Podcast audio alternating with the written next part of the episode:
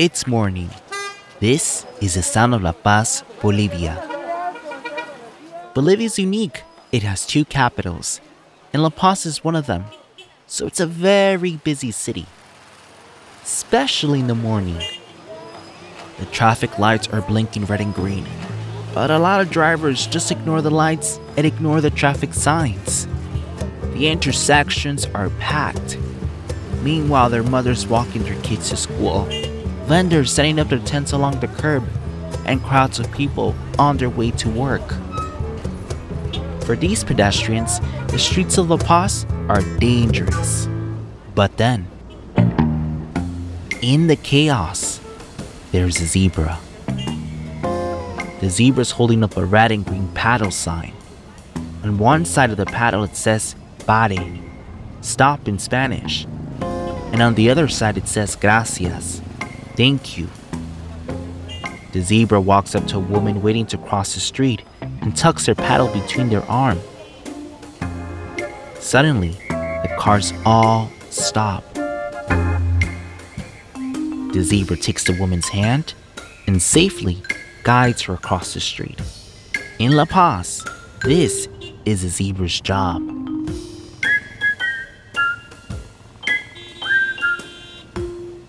I'm Manolo Morales, and this is Atlas Obscura, a daily celebration of the world's strange, incredible, and wondrous places.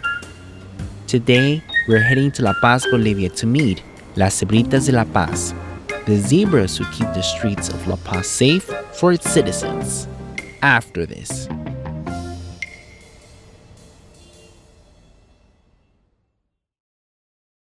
If you're looking for a place where the wide open skies and the towering mountains inspire you to find an untapped part of yourself. You might want to take a trip to Wyoming. It's a place where bold, curious spirits forge their own way on all types of adventures. There is no shortage of iconic, expansive landscapes out there. You can discover breathtaking hikes, stunning state parks, authentic Western culture, and other historic sites, along with the tales of famous outlaws like Butch Cassidy and pioneers like Buffalo Bill Cody. The truth lies west. Discover yours at travelwyoming.com.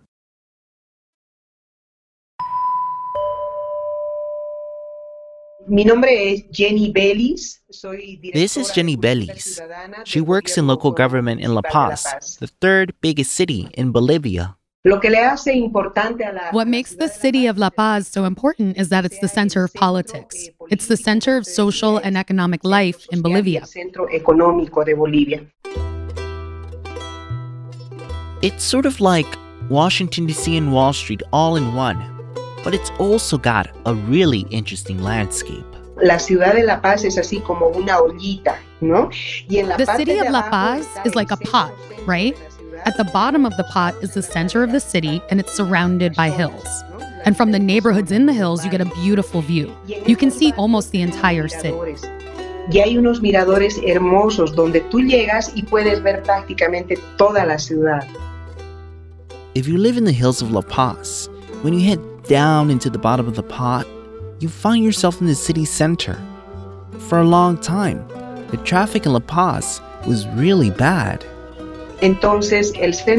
The de city center and the surrounding streets were chaotic. Decir de las calles aledañas? Cars ignored traffic lights, and it was really dangerous for pedestrians. There were two particular streets downtown that were especially bad. There's Perez Velasco and San Francisco avenues. These are very busy avenues with lots of buses, minivan buses, and taxi cabs. At one point, there were 269 public transportation lines coming through these two avenues. It was always a mess. And in the early 2000s, traffic incidents were way too common.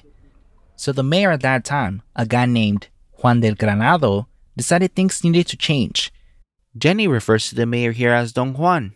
Entonces, Don Juan dice, so Don Juan says, let's create a program to educate drivers because believe it or not, no one was respecting the traffic lights, no one was obeying the stop signs, and nobody respected the zebra crossing. The zebra crossing, or as called it in Espanol, el paso de la cebra. This is what they call crosswalks. because the black top of the street is painted with white stripes, just like a zebra. To make things safer for pedestrians in La Paz, they came up with a plan. And in 2001, they found 24 volunteers. They recruited jóvenes de la calle. Jóvenes de la calle. This means young people from the street, but that doesn't necessarily mean homeless. These were young people around the age of 16 who were working on the street selling candy bars, newspapers, or polishing shoes. These 24 volunteers would become the city's new crossing guards, but they wouldn't look like the crossing guard that you're probably thinking of. No neon vest, no official looking hat or badge. In fact, you probably wouldn't even see their face because they would be dressed up as zebras. Sacamos la imagen de la cebra por el We took the image of the zebra from the zebra crossing, the crosswalk, so that people would learn to pay more attention to the crosswalk. Y la primera cebra- According to Jenny, this new team of zebras was trying to get the drivers of La Paz to do three things. hacer respetar el paso de cebra, To respect the concept of the zebra crossing or hacer respetar el crosswalks, to semáforo y hacer respect the traffic lights, and to respect the stop signs. The goals were common sense, but the initial zebra costume, that took some development. La primera cebra era compuesta por dos jóvenes. The first zebra consisted of two volunteers one person to be the front legs and the face, and in the back part, someone crouched to form the rest of the body. As you can imagine, it was a lot of work to put on this costume. Jenny sent me a picture of this original two person zebra. As you might have guessed, it really didn't work out for the person in the back. So they went back to the drawing board. Y este que ves es el quinto traje. And this you see is the fifth costume. The fifth version is the one they still use today. It's just one person and looks sort of like a humanoid zebra walking on its hind legs. Tiene sus orejitas, tiene su And as you can see, they have their little ears, it has its plume of hair on the head, it has its snout, it has its body. Una belleza de cebra. It's a beautiful zebra. ¿No? I don't know if you can hear it, but as Jenny was telling me how beautiful the zebra is, she was getting kind of emotional. Jenny has been involved in the Cebritas program for 17 years, and in 2018, she was promoted. She's now the director of the entire program, and she feels very connected to her Cebritas. In fact, when we talked over Zoom, Jenny invited one of them to join us. Yo eh, soy Juan José Miranda. Meet Juan Jose. I've been in the program for quite a while. I've taken on different roles in the program. These roles have given me amazing opportunities to grow as a person. ¿no? Para crecer como persona. If Juan Jose sounds a little muffled, that's because he had his costume on during the interview. I reminded them that this was audio only and asked Juan Jose if he would like to show his face. Va, va a ser un poquito difícil entenderte porque tienes este el disfraz puesto. Am, ¿Quieres enseñar tu cara? But Jenny interrupted, and very politely, Jenny said no.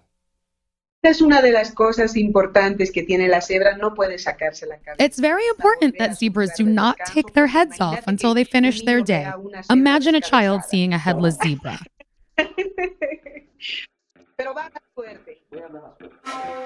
So I never actually saw Juan Jose's face, but he did tell me a bit of his story. Y yo hago teatro desde los 19, 16 años. I've been doing theater since I was 16 years. But to my surprise, this was not like theater at all. It was another world. As a zebra, Juan Jose wasn't just performing, he was making the streets of his city safer. The zebra spent four hours out in the middle of traffic. Bueno, tenemos dos turnos. Turno mañana. We have two turns, morning and day. The morning shift is from 7 to 11, and the last one is from 2 to 6. Y en la tarde. What you're hearing is audio that Juan Jose recorded for us during one of his shifts.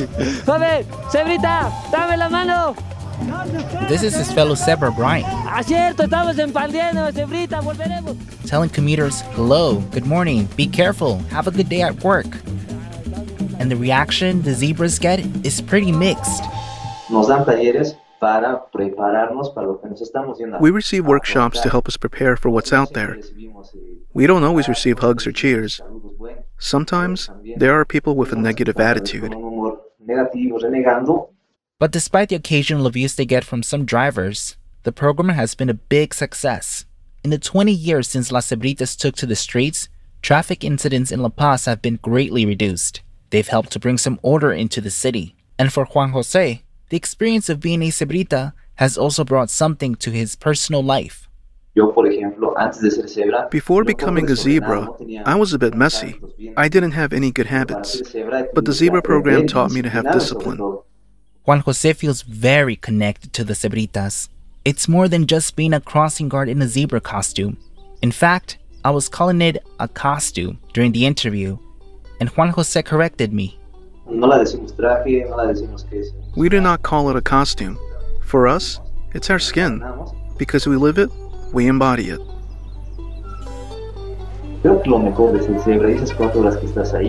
I think the best thing about being a zebra in those four hours is that you are alone, and you are like a little camera watching the city very closely.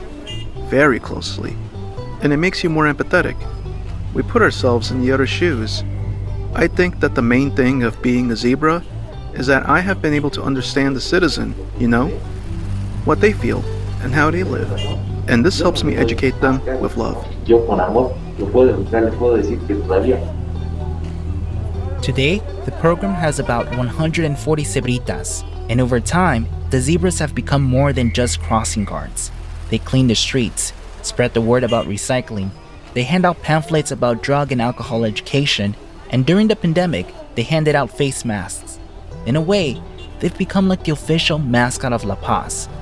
Jenny told me that Cebritas get invited to a lot of public events birthday celebrations, inaugurations, street fairs, kindergarten classrooms, you name it, Las Cebritas are there. Entonces, si te das cuenta, ya no solo es educación vial. It's not just about road safety education and these other things that we're talking about. At the center of it all, it's about strengthening values. Because when the zebra goes to some place, the first thing it does is to raise awareness about the issue of values and humanity. Lo primero que hace es sensibilizar sobre el tema de valores y nuestra parte humana.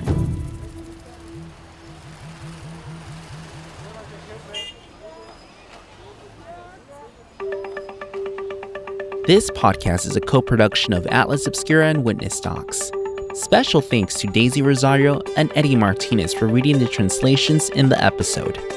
Our production team includes Doug Baldinger, Chris Naka, Camille Stanley, Sarah Wyman, Tracy Samuelson, Jon DeLore, Peter Clowney. Our technical director is Casey Holford. This episode was mixed by Luce Fleming. Our theme and end credit music is by Sam Tyndall. I'm Manolo Morales. Hasta luego.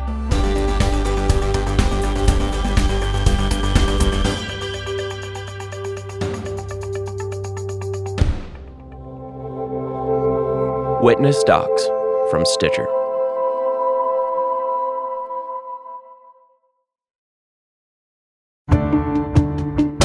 Hi, I'm Lale Arikoglu, host of Women Who Travel. Women Who Travel is a transported podcast for anyone curious about the world. We talk to adventurers and athletes.